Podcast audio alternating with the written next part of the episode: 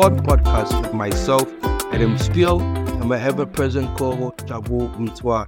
Today, we are looking into sports law in Africa, taking a deep dive with an experienced individual doing really exciting things. Jabu, who do we have for our audience today? We have a very esteemed guest today with vast experience within the commercial mediation sector, as well as sports law in Africa. She is also an expert when it comes to governance and regulatory advice. She works with sports clubs, tech companies, um, and a whole host of different stakeholders, not only in sport, but way beyond that. It's an honor and privilege to have a partner of the sports, entertainment, and technology practice at Olisa Agbakoba Legal, Mrs. Beverley Agbakoba Onyejianya. Beverley, it's such an honor and privilege to have you on the Africa Business of Sport podcast. How are you doing? And a very warm welcome to you. Oh, thanks so much, Edem and Jabu. Thank you very much for inviting me to hang out with you guys today and um, share my my thoughts and ideas and um, you know what what I've been up to generally. Thank you. Absolutely. So, what has happened pretty recently, or I've found out about you or doing our research, is that you are part of the advisory board for the Nigeria sports industry policy going forward. And this is very topical at the moment, also because we had a conversation a couple of weeks ago with the CEO of Sport Nigeria, Nkechi Obi, and we're speaking about this groundbreaking policy. So could you just briefly, before we go into the episode and speak about, you know, your journey in sports law and sports governance in Africa, could you give us a sense of how you got involved in the first place and just your thoughts on the Nigeria sports industry policy and how groundbreaking it is for Africa? Well, it depends if you want the long version or the short version. But um, the short version is that um, my interest in youth football is actually what pushed me into sports law as as, as a career. Um, five, even ten years ago, um, sports lawyers were few and far between. And I was very comfortable and happy working in banking and capital markets. So my mind was far, far removed from sports law. But my foray into youth football, precisely, I, I do work with um, other sports, including swimming. I've had some time with swimming. I've had some time with gymnastics also. But um, by and large, I've spent most of my my my time with young footballers, the grassroots uh, teams, clubs, uh, whether it's my club, Lagos Tigers, or leagues, tournaments, etc. So that really pushed me into um, kicking off a career, no pun intended, um, in sports law. I, got interested in welfare. I got interested in um, their rights, the human rights side of things. Um, I got interested in the commercials. um, the, the, commercial side of sports is very fascinating. It um, it covers so many facets from merchandising to licensing to branding to endorsements to to um, employment labor issues. It covers a whole gamut of of different areas. So, and I felt that um, it was a very underserved industry, very underserved. When you when you think sports, you tend not to think about you know the professional side. You don't you don't think of it as a business.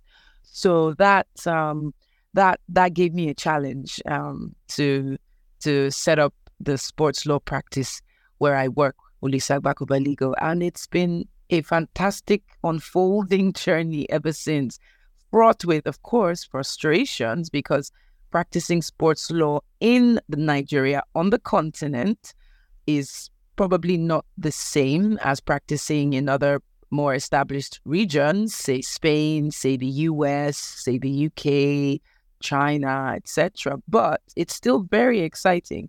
Um, it feels like a privilege, really, to to work in such a niche area where so much is happening, so much change is coming. And of course, sports is really the next frontier.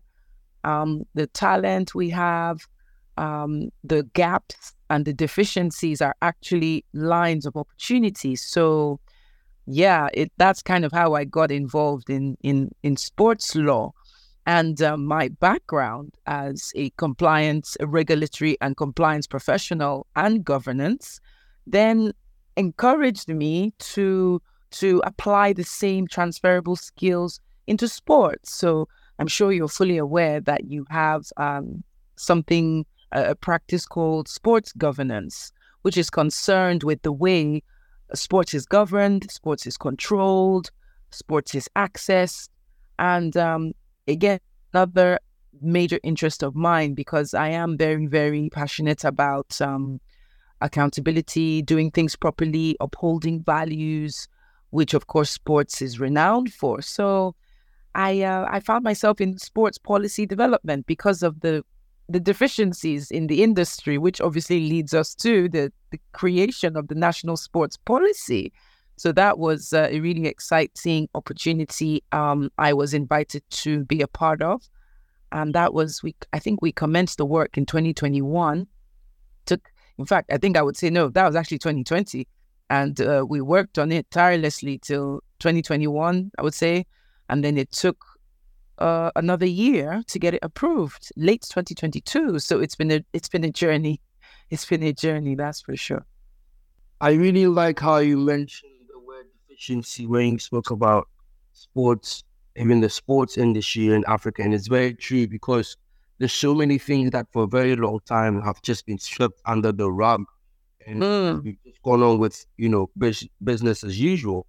Talk to us through the your experience so far with development of quality, your experiences with the club that you've worked on, with your experiences with the different sports that you've worked on, and how the role of sports law in African sport business currently is and where okay. it can be with the potential ahead.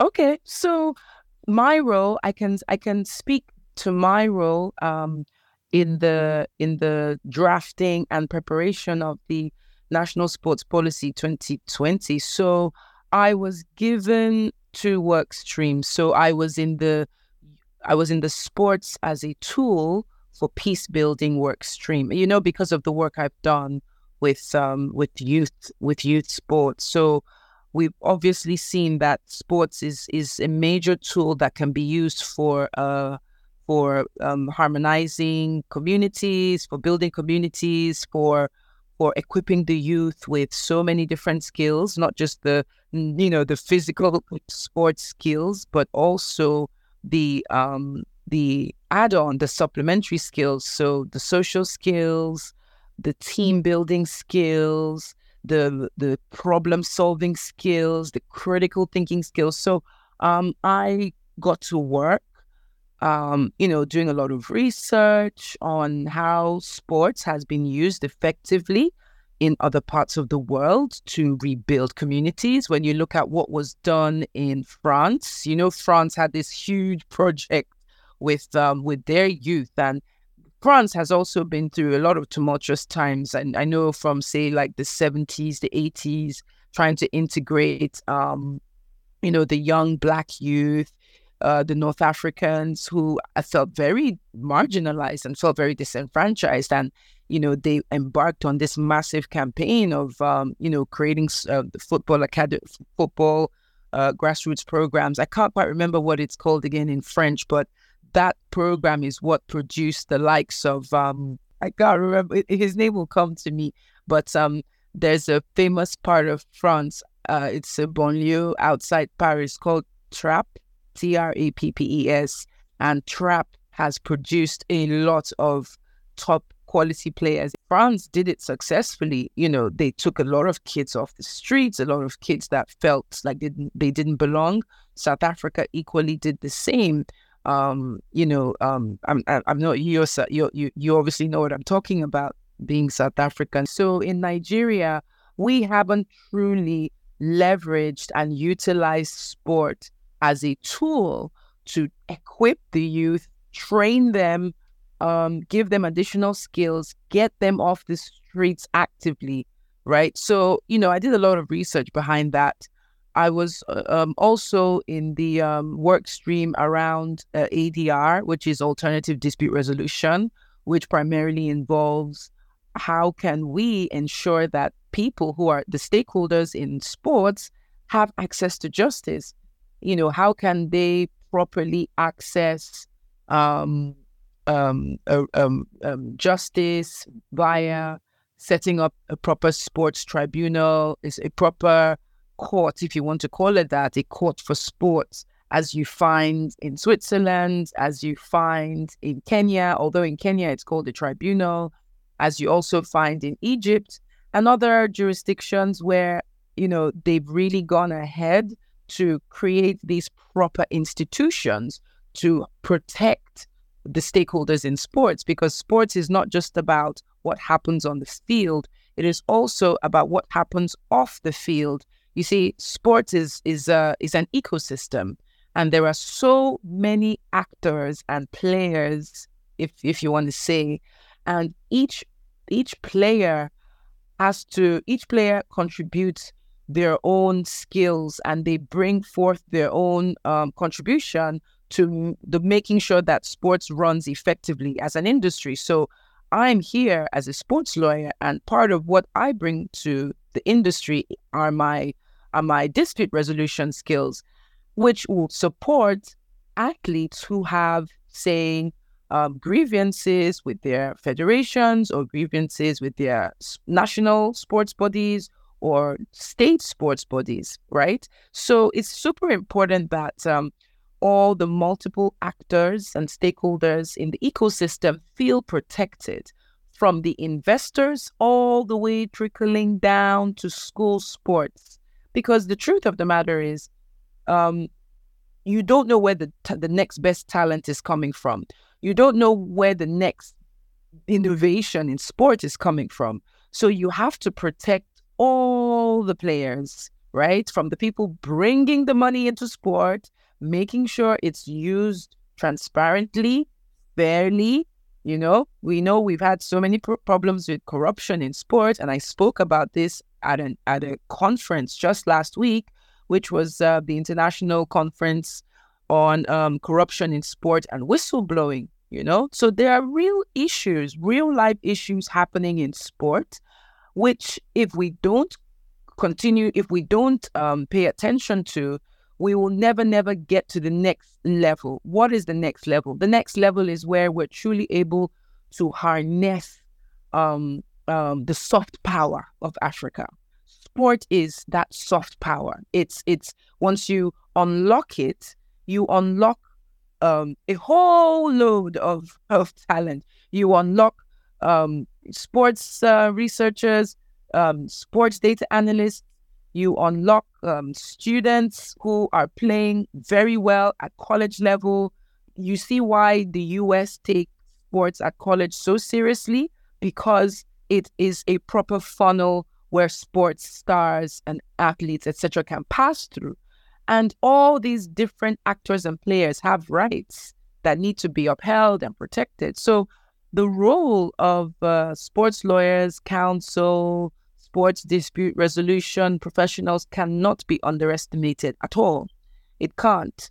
Um, and which is why I tirelessly speak a lot on these issues, um, like on your podcast. So excited to be able to share my opinions and um, just generally what I've been clamoring for for the last, I would say, six years that I've been in this sports um, sports law practice at the law firm. You know, it's it's really become a sort of lifelong passion for me to to really show show that sports is not just about sports. Sports is life. It's it's um it's what keeps us going. It's what entertains us. It's what pays some of our bills. It's what it's what uh, keeps some of us on the straight and narrow. It rehabilitates.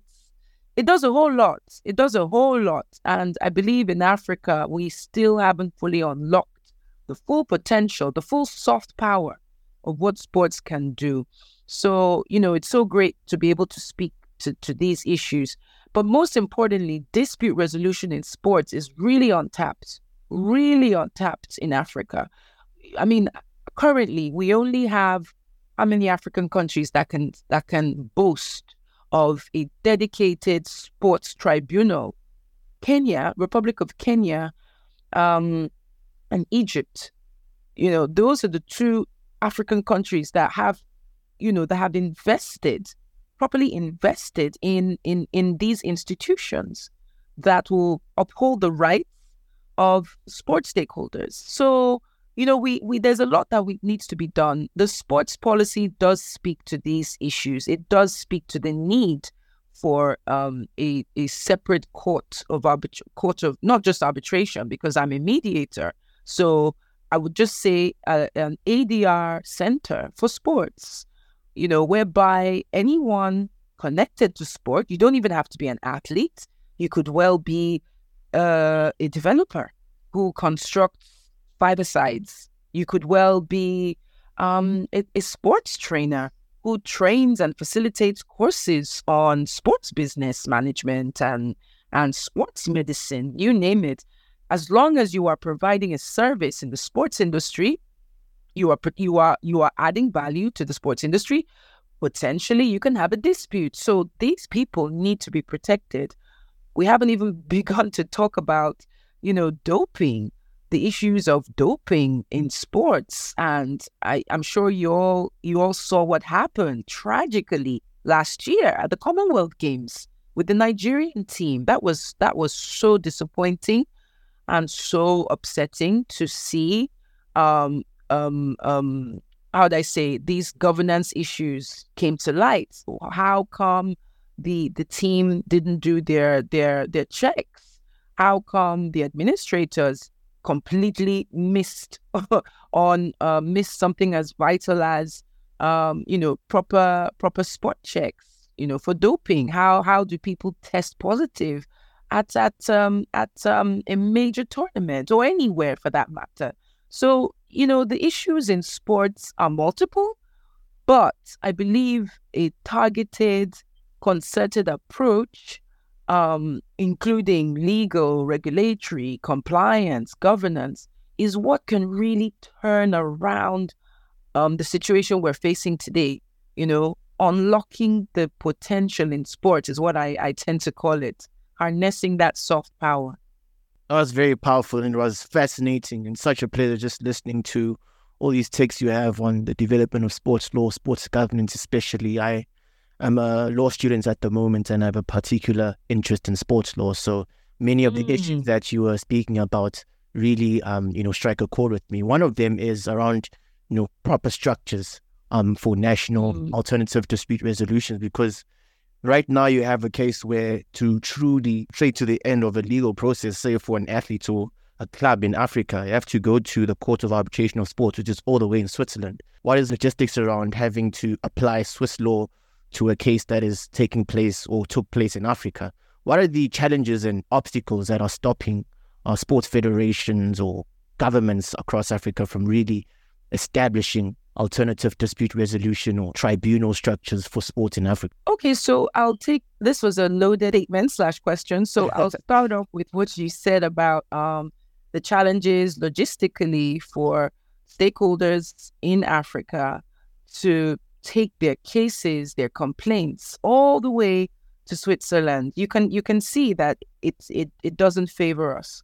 But not to say that it's it's specifically anti-discriminatory to Africans, because remember, the Court of Arbitration for Sport is the apex body for sports uh, uh, complaints and uh, and cases globally. So it applies to all countries. However, notwithstanding, many countries are beginning to see the value and the sense in setting up local arbitral sports institutions.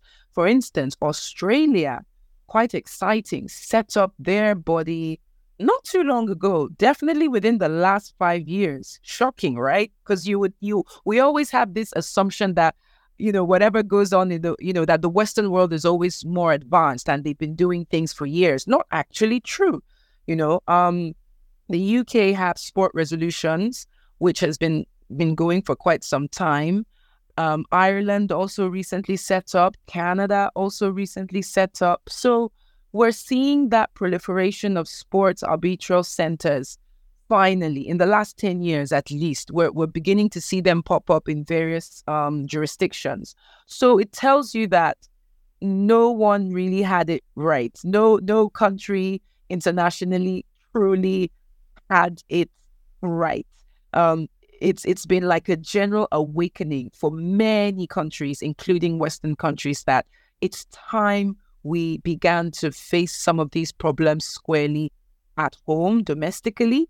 And then if if and only if the the the, the matter is so tricky or there was such a um, there was such a an issue that the parties involved didn't didn't um didn't were not happy or satisfied with the decision of the domestic arbitral institution that they can now proceed to the apex body which is the CAS so whilst the CAS is a global body which all countries have uh, clearly accepted to assent to. Um, it is still the prerogative of countries all over the world to set up their own domestic institutions. I mean, FIFA, for instance, just take it as an example, even though they have a football tribunal, they have empowered member associations. And when I say member, I'm referring to nation states. They have empowered member member nations to create their own um, dispute resolution chambers. But how many of those, how many of these member nations have taken the initiative? So a lot of this is to do with having the will, the will, the political will, because the truth of the matter is setting up an arbitral institution for sports does require a government buy-in. You can't just set up uh, an arbitral sports institution uh, uh, without having the buy-in of your of your stakeholders. You can't. So it has to be a private sort of private public sector um, initiative, whereby when I say private, I'm referring to people like myself who are those you know equipped with the ADR skills to work in those arbitral institutions. They, they're not going to employ civil servants to work in the in the institution. So you know, it really needs to be a joint, uh, a collaborative effort. So look at Kenya. They they they they um, created a legislative instrument. Um, I think it's the Sports Act, which gave assent to the sports tribunal. So the truth of the matter is, um, countries have a lot of work to do. It's not difficult, but it does require that intention. So the, the, ball, no pun intended again, is in the court or in the on the field of those member states, na- nations, countries that want to take that want to have a more um, uh, fair and structured approach that will be more inclusive. Because the truth is, if we don't guarantee access and inclusivity for our stakeholders, if the only option is to keep going to um, the Court of Arbitration for Sports because you're not happy with the way your federation has handled the matter. Obviously, you don't want your matter to get stuck in your national courts. And mind you, sports matters truly don't have any business in national courts because the judges are just not equipped with the knowledge base to deal with some of these issues. So, again, it behoves on member states, nations to work hand in hand with the go with with the, the the private stakeholders to set up these arbitral institutions, and which is what the National Sports Policy of Nigeria has done. It it brought together the Ministry of Youth and Sports and I think up to 800 stakeholders, cutting across private sector, public sector, to come together to say what are the various areas in the sport industry that that needs uh, to be worked on where are the gaps? What is the vision? Where do we need to be in the next 10 years, 15 years, 20 years? So, definitely, when it comes to the matter of access to justice for stakeholders in sports, it begins by member nation states recognizing that they have the power and have already been empowered to to set up these arbitral institutions with the support of their legislative um, chambers, whether it's a Senate, whether it's their parliament, you know, you use the law you use the law as an instrument to empower your um, your stakeholders. Do you see what I mean? So when you have that that that law in existence, it then empowers the stakeholders to act. So so really that is what is kind of missing, I would say, in, in a couple of countries. I mean, I can tell you now, Nigeria is the only country in Africa that has a national sports policy. I can I can stand confidently and say that. But it's not just about having it. It's not. It's not. It's not a decoration to put on a wall and look at it and say, "Oh, lo- lovely." No.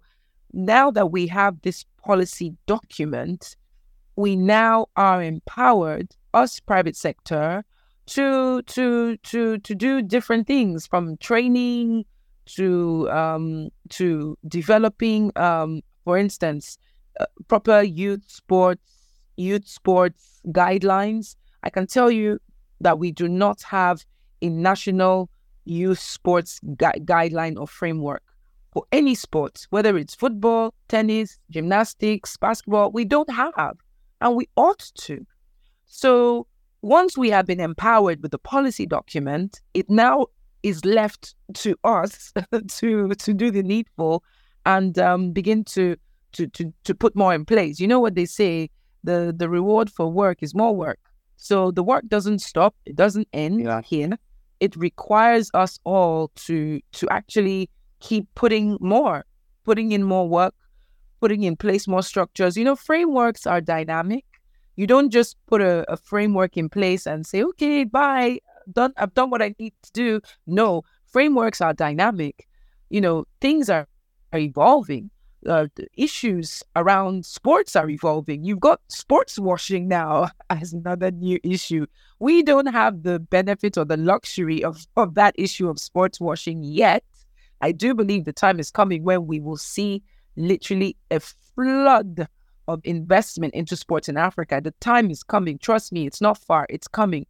That will bring up a whole host of new issues, right? From conflicts of interest to um, accessibility to inclusivity? Are we have are the right people playing and participating in sports? So you will still need the role of governance, sports lawyers to keep things in check to make sure that you know sports remains for all. It remains accessible to everybody. There's no discrimination funds are being used in the right way. You know, funds is a ma- is a major issue when it when it comes to federations. The the whole issue of um, either misappropriation or or lack of accountability, lack of transparency. So trust me, I have there's a lot of work for professionals to do in sport and not just lawyers. Oh, oh my goodness, auditors. You know, lawyers. We are not we are not the panacea to solving the problems of sports. We work with other people. We sports lawyers, we work with the auditors, we work with policymakers. I am lucky enough to be a policymaker and a sports lawyer at the same time. So maybe sometimes I I end up just doing a lot. I, I, I am able to do quite a bit on my own or within my team. But the truth is to really develop our sports industry, and I say our, meaning Africa, I'm speaking as an as a Pan-African, we need to to to work together. You can't bring you can't uh, an industry cannot grow um, in isolation. So the sports industry has to recognize that there are many multiple actors, players, stakeholders, and we all have to work together. From the data analysts to the consultants to the policymakers to the lawyers, to the educationists, to the financial, to the to the accountants. We all need to work together right now in Nigeria. Really, really good leaders. I can name so many, um, including Nkechi Obi, obviously, who led the um, development of the national sports policy. Uh, but we have so many other leaders who are doing their bit to help grow this industry. So it will it will be amazing. The next step I want to see is under the AfTA. Uh, the AfTA AfTA is the um, African Free Trade Zone Act. I really want to see how Africa can truly integrate uh, or have some Africa-wide policies that can help boost the investments into African sports. I would even love to see more, more mobility across Africa with regards to athletes, um, uh, investments. You know, we all are used to seeing uh, international sports brands. It would be wonderful to see African-based, African homegrown brands grow across the continent with the benefits of the AFTA, the Africa Free Trade Zone Act. So there's there's a lot. There's a lot I think we can leverage on from laws to policies to harm, uh, work collaboration, smart collaboration, mind you. Collaboration must always be smart. So there's a lot we can do. There's a lot of practical boxes we can tick off to help grow this industry. Right now, one issue that is really um, personal to Jabo and I because we are huge fans of women's sports. Yes. The issue that is happening with the females team and the NF, NFF concerning their boycotting of the opening game of the World Cup because their bonuses related to their plays are not going to be allocated to them just mm. because they're getting bonuses from FIFA. I mean, to me, that is mad. That doesn't sound right. Anything that is accorded to an individual prior to the event, that individual deserves to have it. And, you know, it doesn't speak well of the. African continent, especially a couple of weeks before the event. What is your take on it and how we can move from a scenario like this for the next World Cup where there are no issues coming around with the African women's teams? Honestly, the the the the short, sharp answer to this is leadership. Is leadership. I can spend a long time telling you, oh, if we did this, the number one answer to solving problems in any country, economy, institution, uh, system is leadership. When you have bad leadership, this is what happens. Simple and short. Is leadership. Fix the leadership, fix the leadership, and the trickle down effect will take place. Leadership is key leadership is key. You know, um, obviously we have laws. We have laws. We even have labor laws that that that protect athletes. Trust me, athletes are not uh, uh, outside the protection of of the law. But it's for some reason in Nigeria, they it's it's almost as if athletes are outside the protection. But they are, they are very well. They are they fall under the the ambit of the law. So if if clearly people are not paying attention to labor laws, then you need to say, okay, if people are not paying attention to labor laws, and the problem is with the leaders themselves, the problem remains with um, those at the helm that are responsible.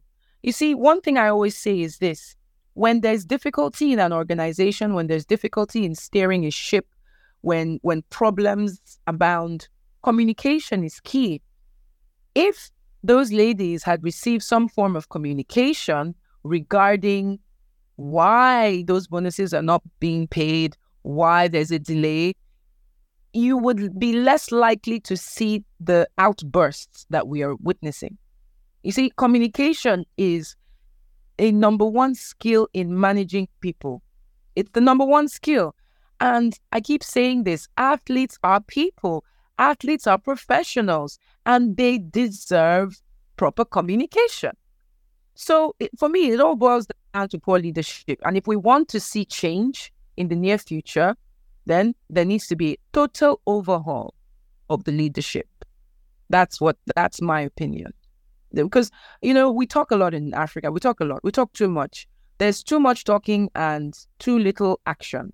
So I'm not going to bore the people listening to this podcast with too much talking either. The answer is leadership.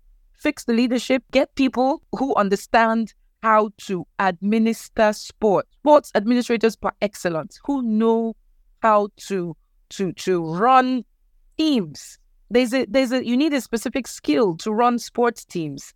When when these problems are fixed, identified, then we can really begin to see some changes. Until then, it's just going to be old problems uh, repeating themselves over and over and over again. You need you need new ways to fix old solutions, right? If old problems keep cropping up over and over again, it simply means that there's no novel solution being applied. You need new pro- new ways to solve old problems, and that includes governance. So that's kind of my take on it. I mean, I I don't know the background of this of the of the reason why the bonuses were delayed. Of course, I haven't seen the contract, so all I'm I'm, I'm just speaking without uh, much uh, background knowledge, right? But one thing I can say, you know, authoritatively is there's clearly a communication gap. That's it. If one person is angry about something and is expecting something, then the uh, the other party either you know didn't communicate or there was a misunderstanding. So how can you avoid the misunderstanding escalating to the point where they refuse to play an opening game? That's terrible. It's it's it's terrible. And you see why you need that alternative dispute resolution. You need people to be able to mediate and say, okay, we, we've heard both sides. How can we compromise? How can we meet in the middle to solve this problem? Right? There's an immediate problem, which is potentially they might not make the opening game, which will be disastrous. How can we solve the problem in the short term without forgetting to solve the long term problem. So you see, it's a twofold thing. There's the immediate, we need to sort this out issue that's happening right now. And there's the long term, you know, deeply embedded issues that have led to this impasse. So it's communication by and large. And then once you communicate, once both sides begin to communicate, then you can begin to get to the bottom of what the issues are. But again, leadership is key. Good leadership, good governance, good sports administration. These are the ingredients to running good teams. But don't but don't get me wrong, these things don't only happen in Africa, they don't only happen in Nigeria. It also happened in Canada. The same thing happened in Canada. I can't I think it was the women's football team or the hockey team, one of them, one of the two, but the same thing. They said flat out they're not going to play because they were not happy about pay comp- uh, uh, compensation. So I feel like this is particularly also a women's sports issue, right? We are seeing a lot of pushback globally, not just in Nigeria, but we're seeing a lot of pushback globally from women's teams. Enough is enough. I think it's almost like a Me Too movement. Women's teams have had enough. They've had enough of being exploited. They've had enough of, of, of being made to feel second best to the men's teams, notwithstanding that they perform just as good, if not better, than many of the men's teams. We've seen Australia lead the way in terms of guaranteeing um, um, um, harmonization of salaries for men and women. I think there's another jurisdiction that I can't quite remember now. I think America, the the, the American um, Olympic sorry, the American um, women's um, um, um, uh, FIFA team, the FIFA women's team, the last one, the ones that won. Um, I think it was America that won the last one, and you know Megan Rapinoe. Yeah, the 2019. The 2019 yeah, 2019. Yeah, and and Megan Rapinoe was very very outspoken about we want equal pay because we we we are doing a damn good job. So all over the world, there is a pushback from women's teams. Enough is enough.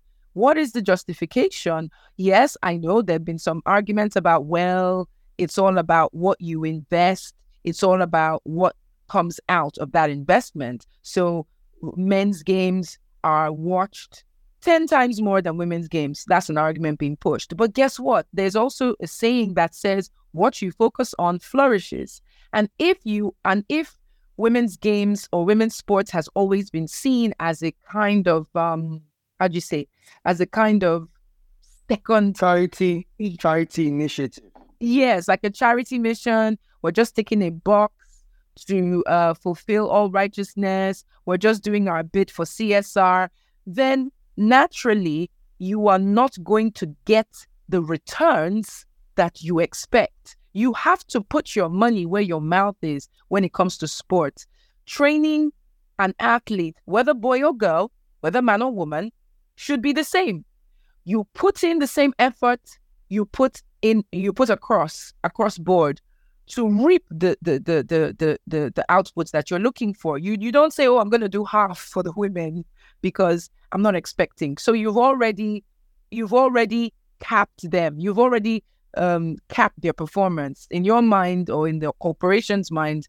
Well, they're not going to give us any return, so we're only going to put pittance in. And then they turn around and use the same argument to say, well, it's because they're not giving us returns, but you didn't put the same amount in. So it's almost like a chicken and an egg, right? You which one comes first? So I say that um, I'm happy that the tide is changing.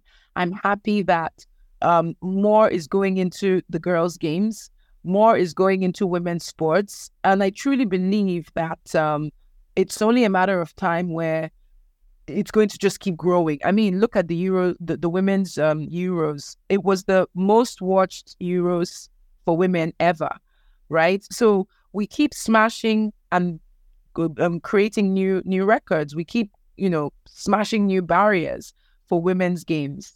So I believe that in turn, if women are returning and paying back and and and giving the best that they can and giving as good as the men, then I do believe that bodies, corporations, sponsors, endorsers should do the same and also back women more.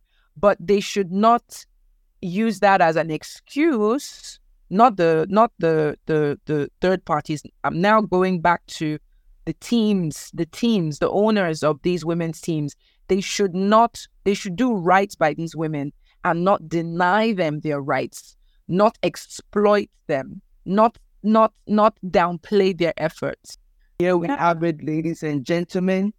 This is madam Beverley Agbakoba Onyejianya, who has done an exceptional job discussing sports governance, sports policy, sports law in Africa. We are extremely grateful for you gracing the podcast and oh my pleasure to have you on a different time and you know to just keep talking more.